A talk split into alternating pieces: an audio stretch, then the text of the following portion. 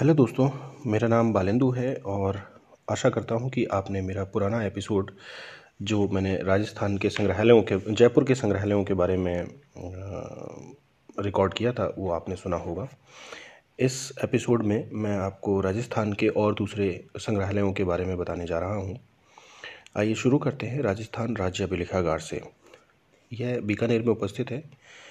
इतिहास की लिखित सामग्री को सुरक्षित करने के उद्देश्य से राजस्थान में 1955 में राजस्थान राज्य अभिलेखागार की स्थापना बीकानेर में की गई थी। इस विभाग की छह शाखाएँ जयपुर, कोटा, उदयपुर, अलवर, भरतपुर और अजमेर में हैं। इन अभिलेखागारों में ऐतिहासिक, प्रशासनिक, सामाजिक, धार्मिक एवं आर्थिक दृष्टि से उपयोगी एवं दुर्लभ सामग्री संग्रहित है। इस सामग्री में मुगल काल और मध्यकाल के अभिलेख, फरमान, निशान, मंसूर, पट्टा, परवाना, रुक्का, बहियाँ, अर्जियाँ, खरीता, पानड़ी, तोजी दो वर्की चौपाड़ियाँ, पंचांग आदि उपलब्ध हैं। एक अनुमान के अनुसार बीकानेर के अभिलेखागार में रखे गए दस्तावेज़ को अगर ज़मीन पर फैलाया जाए तो उसकी लंबाई तकरीबन पाँच लाख फुट होगी, जिसमें कोटा, रियासत का 300 वर्ष पुराना अभिलेखागार विद्यमान भी है। यह अभिलेख राजस्थान की सबसे कठिन माने, मानी जाने वाली हड़ौती भाषा में लिखा हुआ है। आगे बढ़ते हैं, जानते हैं प्राच्य विद्या प्रतिष्ठान जोधपुर के बारे में। मध्यकालीन राजस्थान में असंख्य पांडुलिपियाँ, संस्कृति प्राकृत, अपभ्रंश, पाली तथा राजस्थानी भाषाओं में विविध विषयों पर लिखी गई हैं। वेद, धर्मशास्त्र, पुराण, दर्शन, ज्योतिष, गणित, काव्य, आयुर्वेद, इतिहास, आगम, व्याकरण, तंत्र मंत्र आदि से पांडुलिपियों का लेखन, अलंकरण तथा चित्रण करवाकर व्यक्तिगत संग्रह में संरक्षण की परंपरा पिता से पुत्र की विरासत में मिलती रही है और समृद्ध होती रही है। पांडुलिपियों का यह संग्रह पोथी खाना कहा जाता था। जो प्राच्य विद्या प्रतिष्ठान जोधपुर में है, इसकी कुछ शाखाएँ भी हैं, जिसमें जोधपुर मुख्यालय है। जोधपुर संग्रहालय में राजस्थानी भाषा के अंतर्गत गुटके बेली, बात, प्रेमाख्यान, मीरा की पद्मावली नरसी ज़ीरो मायरो राजस्थानी के वीर गीत आदि महत्वपूर्ण हैं। इसमें अनेक चित्रित एवं अलंकृत पांडुलिपियाँ इस प्रतिष्ठान की अमूल्य निधि हैं। इसी की एक से शाखा बीकानेर में भी है और यहाँ पर जो ग्रंथ हैं, तकरीबन उन्नीस हज़ार आठ सौ चालीस के आसपास ग्रंथ हैं। जोधपुर को, जोधपुर के बाद ये दूसरा महत्वपूर्ण ग्रंथ संग्रहालय है। इसमें मोतीचंद्र खजांची संग्रह और जिनचंद्र सूर्य संग्रह महत्वपूर्ण है। चित्तौड़ शाखा एक तीसरी शाखा है। चित्तौड़ शाखा के संग्रहालय का जो निर्माण हुआ, वो उन्नीस सौ बासठ से उन्नीस में मुनिजिन विजय के प्रयासों से हुआ था। यहाँ साहित्य, ज्योतिष भक्ति तथा जैन धर्म के पाँच हज़ार चार सौ से ज़्यादा ग्रंथ उपलब्ध हैं। जयपुर में जो शाखा है, उसमें तकरीबन बारह हज़ार ग्रंथ हैं। इन ग्रंथ में कृष्ण भट्ट का ईश्वर विलास महाकाव्य, जयदेव का घटक पूर्व महाकाव्य सूत्रधार मंडन, कृत प्रसाद मंडन और राजवल्लभ महत्वपूर्ण है। अलवर में जो शाखा है, इसमें 1840 ईस्वी में अलवर के महाराजा विनय सिंह के आश्रय में हुआ था। यह शाखा वैदिक एवं दर्शन साहित्य के महत्वपूर्ण ग्रंथों के लिए उल्लेखनीय है। ऋग्वेद की अब तक अज्ञात आस्वलायन तथा संखायन संहिता पाठ ग्रह सूत्र की टीका न्याय एवं मीमांसा के ग्रंथ इस केंद्र की महत्वपूर्ण उपलब्धियाँ हैं। कोटा शाखा में कोटा राज्य के सरस्वती पुस्तकालय तथा झालावाड़ राज्य के पुस्तकालयों से पांडुलिपियों के स्थानांतरण से आरंभ हुआ था। उदयपुर में जो शाखा है, उसके बारे में अगर जानें तो उदयपुर राजमहल के सरस्वती भंडार के ग्रंथों के स्थानांतरण से इस शाखा का प्रारंभ वर्ष उन्नीस सौ इकसठ और बासठ में शुरू हुआ। इस संग्रहालय में जीवाधर कृत अमरसार रणछोड़ भट्ट के अमर काव्य और राज प्रशस्त रघुनाथ कृत, जगत सिंह काव्य, सदाशिव नागर का रत्नाकर महाकाव्य साहित्यिक एवं ऐतिहासिक दृष्टि से महत्वपूर्ण है। अगले संग्रहालय की बात करें, शोध संस्थान बेसिकली अब ये शोध संस्थान के बारे में बात करेंगे तो अरबी फारसी शोध संस्थान जो टोंक में है, उसके बारे में अगर बात करें तो टोंक के अरबी फारसी शोध संस्थान में अरबी एवं फारसी भाषा की पुस्तकों का दुर्लभ संग्रहालय है।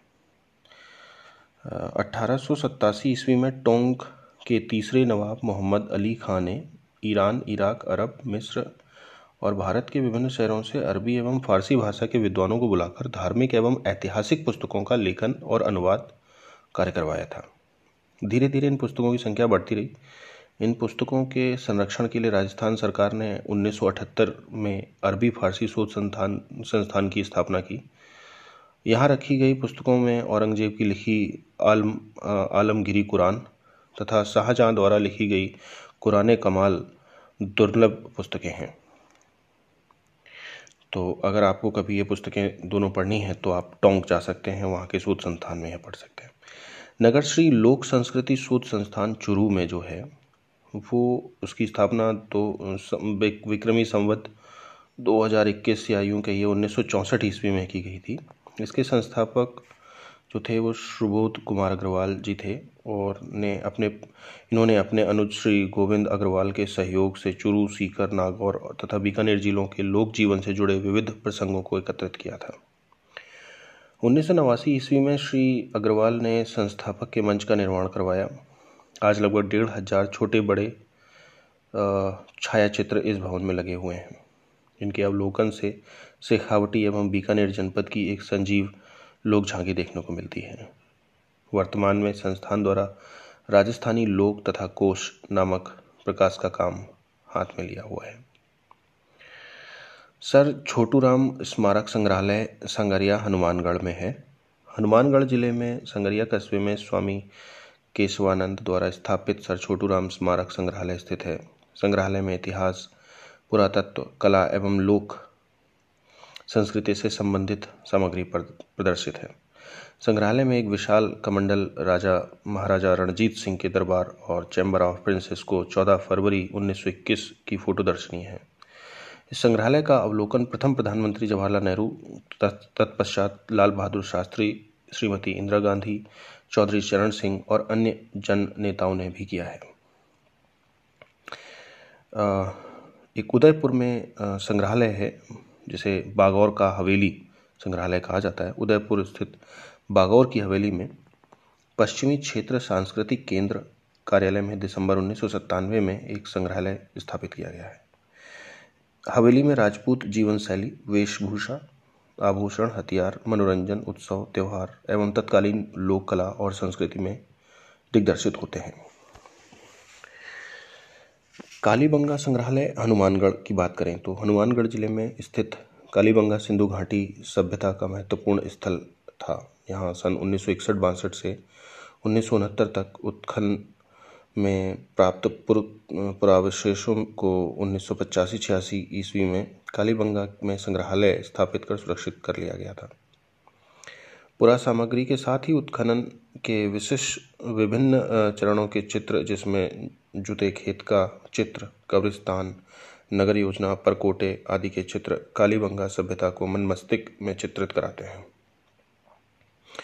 उदयपुर में ही एक जन जागृत जनजाति संग्रहालय भी है, जिसमें मणिक्यालाल वर्मा जनजाति शोध संस्थान, उदयपुर द्वारा राज्य की जनजातियों की संस्कृति एवं सामाजिक आर्थिक व्यवस्था को संरक्षित तथा प्रदर्शित करने के उद्देश्य से उन्नीस सौ तिरासी ईस्वी में जनजाति संग्रहालय की स्थापना की गई थी। संग्रहालय के प्रवेश द्वार पर मेवाड़ का राज्य चिन्ह, जो दृढ़ राखे धर्म को ताही रखे, राखे करतार रखा हुआ है। संग्रहालय में राजस्थान की विभिन्न जनजातियों के चित्र, वस्त्राभूषण, अस्त्र शस्त्र इष्ट देवता के लोक, संस्कृति एवं कला को प्रदर्शित किया गया है। विभिन्न जनजातीय वाद्य यंत्र, मादल, खड़ताल, गोरजा इत्यादि यहाँ संग्रहित हैं। हम और आगे बढ़ते हैं और जानते हैं एक और संग्रहालय के बारे में जो जैसलमेर में है। उन्नीस सौ चौरासी ईस्वी में विधिवत रूप से शुरू जैसलमेर संग्रहालय में जीवाश्म पाषाणकालीन हथियार, शिलालेख, सिक्के, परिधान, जैसलमेरी पत्थर से बनी कलाकृतियाँ, प्रागैतिहासिक सामग्री, कास्ट कलाकृतियाँ, हस्तशिल्प और प्राचीन प्रतिमाएँ प्रदर्शित की गई हैं। लूनी घाटी से प्राप्त जीवाश्म पाषाणकालीन उपकरण, ताम्र एवं पाषाण शिलालेख इस संग्रहालय को सर्वाधिक प्राचीन प्राचीन वस्तुओं का संग्राहक सिद्ध करते हैं।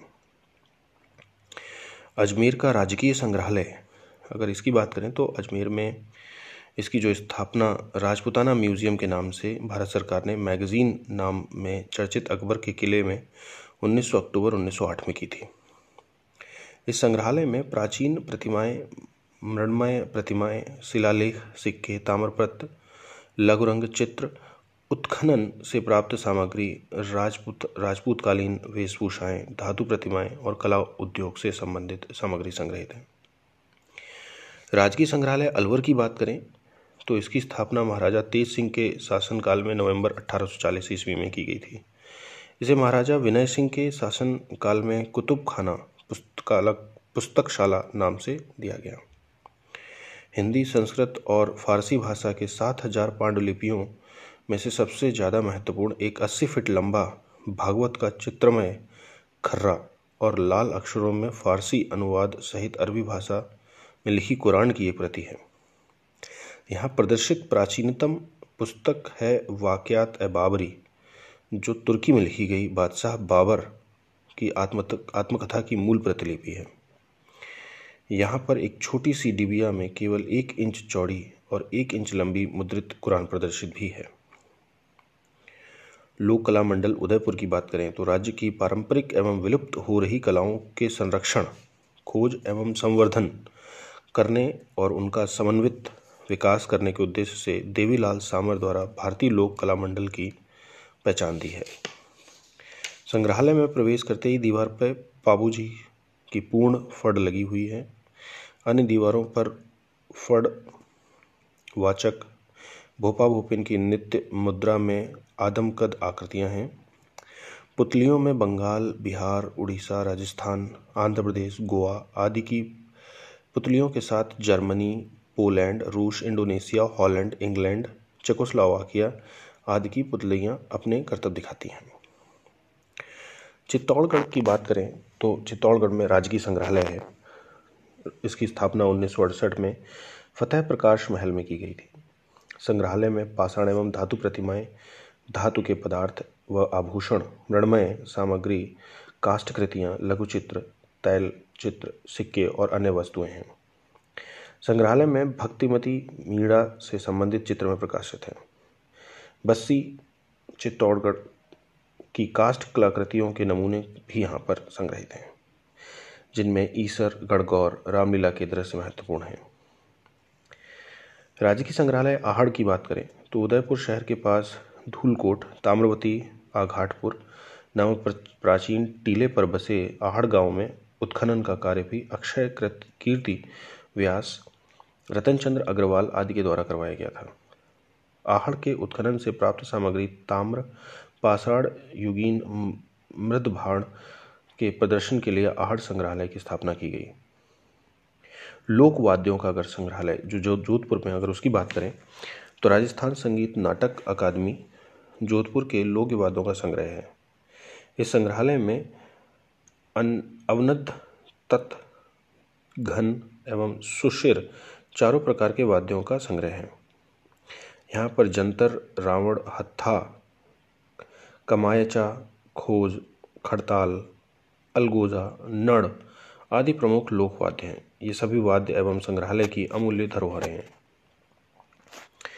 कोटा राज्य की संग्रहालय की बात करें तो डॉक्टर मथुरा लाल शर्मा के प्रयासों में सन 1946 में कोटा संग्रहालय की नींव रखी गई थी।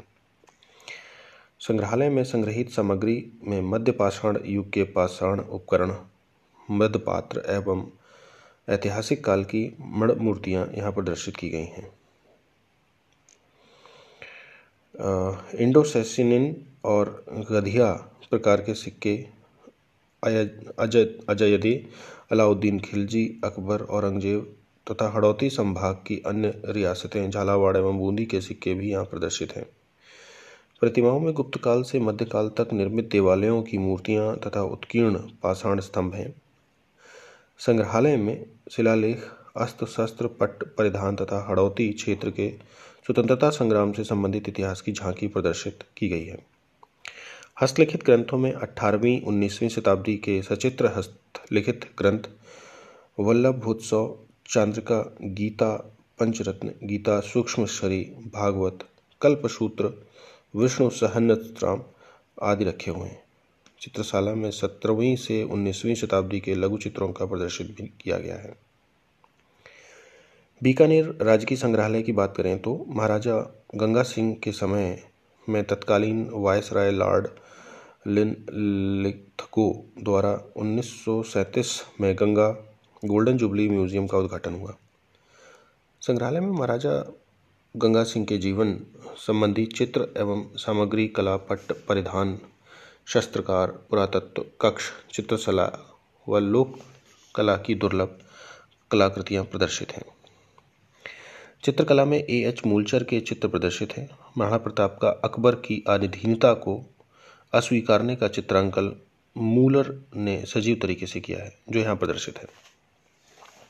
भरतपुर के अगर राजकीय संग्रहालय की बात करें तो इसमें भरतपुर की जो संग्रहालय की जो नींव रखी गई, वो महाराजा ब्रजेंद्र सिंह ने लोहागढ़ दुर्ग में 1944 में रखी। संग्रहालयों में प्रतिमाओं, मणमूर्तियों, धातु प्रतिमाओं, ईंटों का शिलालेखों द्वारा रूप में पुरा वस्तुएँ संग्रहित हैं। नोह से प्राप्त कुषाणकालीन पूर्ण बोधिसत्व प्रतिमा, वैर से प्राप्त दसवीं शताब्दी की देवी चक्रेश्वरी की प्रतिमा, कामा से प्राप्त गुप्तोत्तर काल की शिव पार्वती की प्रतिमा कलात्मक एवं ऐतिहासिक दृष्टि से महत्वपूर्ण है। इस संग्रहालय में चौथी शताब्दी ईस्वा पूर्व बीसवीं शताब्दी तक के स्वर्ण, रजत, ताम्र एवं मिश्र धातु के सैकड़ों सिक्के संग्रहित हैं। राजकीय संग्रहालय भरतपुर से संग्रहित, भरतपुर में संग्रहित, प्रदर्शित सामग्री इस क्षेत्र की कला संस्कृति एवं इतिहास के बारे में जानकारी देती है। सिटी पैलेस म्यूज़ियम, उदयपुर की बात करता हूँ। तो इस संग्रहालय का निर्माण महाराजा भगवत सिंह द्वारा कराया गया था। संग्रहालय में हल्दी घाटी, चेतक और प्रताप कक्ष है। इस चित्र में मान सिंह के हाथी का घोड़ा चढ़ाकर भाला मारना और मान सिंह का होदे में दुबक जाना, हल्दी घाटी युद्ध का दृश्य। शक्ति सिंह द्वारा दो मुगलों को मारकर महाराणा प्रताप को अपना घोड़ा भेंट करना। राणा प्रताप से संबंधित भाला, तस्वीरें, ढाले, कवच, बख्तर, भील सरदारों के साथ प्रताप की मंत्रणा, भामाशाह द्वारा धन की थैली भेंट करना आदि दर्शनीय है। चंद्रमहल में संगमरमर का लख कुंड स्थित है, जिसमें राज तिलक होने पर एक लाख चांदी के सिक्के डाले जाते थे। अमर विलास महल, बाड़ी महल में महाराणा फतेह सिंह का चित्र तथा दिल्ली दरबार 1903 ईस्वी में जो बनाया गया था, महाराणा के लिए रखी, कुर्सी यहाँ पर रखी गई है। राणा सांगा द्वारा बाबर में हड़पे गए वदी के बाजे भी यहाँ प्रदर्शित हैं। बीकानेर संग्रहालय की तरफ़ बढ़ते हैं तो यहाँ पर तीन संग्रहालय स्थित हैं। करणी म्यूज़ियम संग्रहालय यहाँ संग्रहालय जूनागढ़ किले के गंगा निवास में स्थित है और यहाँ पर जयचंद द्वारा बनवाया गया चंदन का सिंहासन, बेल्जियम का आईना और प्रथम विश्व युद्ध में काम आने वाले हवाई जहाज़ के नमूने रखे हैं। शार्दुल म्यूज़ियम, बीकानेर। इसमें विश्व के विभिन्न देशों के सिक्कों का संग्रह है। राजकीय संग्रहालय, बीकानेर की अगर बात करें तो इसमें प्राचीन नदी घाटी सभ्यताओं के अवशेष तथा अन्य पुरातत्व सामग्री रखी हुई है। राजकीय प्रताप संग्रहालय, उदयपुर। इसमें महाराणा शंभू सिंह के समय में अठारह ईस्वी में कर्नल हैचिंस ने स्थापित किया था। उन्नीस सौ अड़सठ में इसका नाम प्रताप संग्रहालय रखा, जो अब राजकीय संग्रहालय के नाम से जाना जाता है। इसमें स्टफ़ किए गए कंगारू, बंदर, सफ़ेद सांभर आदि प्रमुख हैं। इसके अलावा छपाई, हाथी दांत के कलात्मक नमूने, मेवाड़ी पगड़ियाँ एवं मेवाड़ स्कूल की चित्रकला के 800 लघु चित्र रखे हुए हैं। जिसमें प्रसिद्ध चित्रकारी सहवदीन का रसिक प्रिया का लघु चित्र सम्मिलित है। इसके अलावा कलीला तमना, पंचतंत्र, मुल्ला दो प्याज आदि भी आधारित पर लघु चित्र भी हैं। झालावाड़ का राजकीय संग्रहालय की अगर बात करें तो यह भवानी सिंह द्वारा 1921 में स्थापित किया गया था।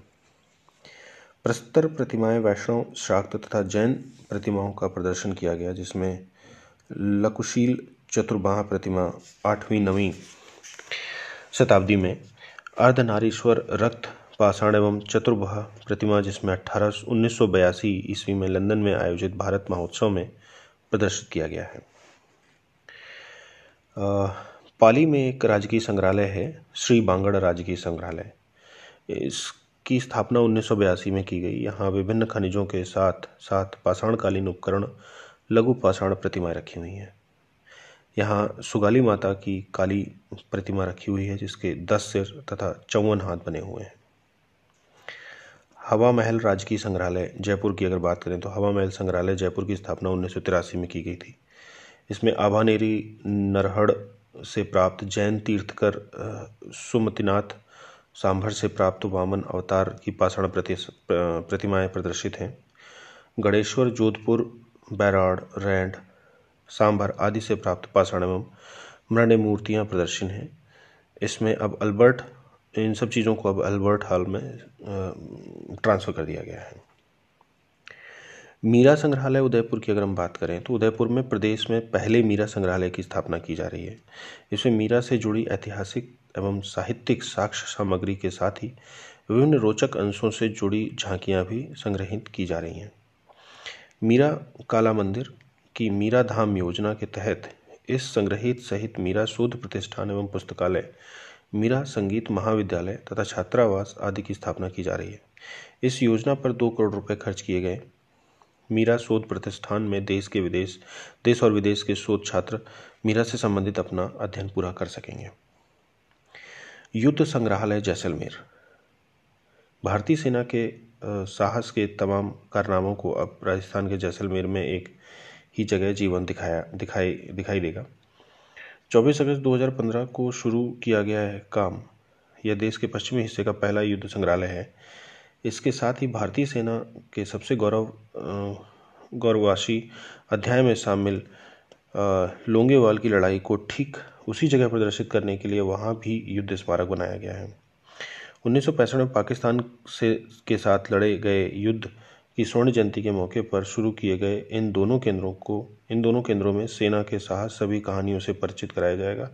इस परिसर में घुसते ही आप विभिन्न युद्धों के इस्तेमाल में किए गए टैंकों, विमानों, अन्य सैन्य वाहनों को देख सकेंगे।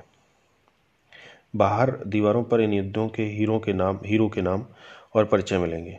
तो अंदर के हॉल में विभिन्न तस्वीरों तस्वीरों में उनकी कहानियों को बयां करता है। इसके अलावा कुछ और भी संग्रहालय हैं, कुछ और भी जगह हैं, जिसमें भवानी परमानंद राजकीय महाविद्यालय पुस्तकालय झालावाड़ में जो स्थित है, सरस्वती पुस्तकालय फतेहपुर सीकर में स्थित है। पुस्तक प्रकाशन पुस्तकालय जोधपुर राजा मान सिंह ने जिसका नींव रखी वो स्थित है। पोथी खाना जयपुर में स्थित है, सरस्वती भंडार उदयपुर में स्थित है। रूपायन संस्थान जोधपुर में स्थित है। बिड़ला तकनीकी संग्रहालय, पिलानी झुंझुनू में। स्थित है। तो आज के इस पॉडकास्ट में हमने काफ़ी सारी संग्रहालयों के बारे में जाना। लगभग इसमें राजस्थान के सभी संग्रहालयों को कवर किया गया है। इसको आप दोबारा से फिर से सुन सकते हैं। आगे के पॉडकास्ट में हम कुछ और ऐसी ही रोचक जानकारियाँ लेते आएँगे। अभी के लिए इतना ही। नमस्कार।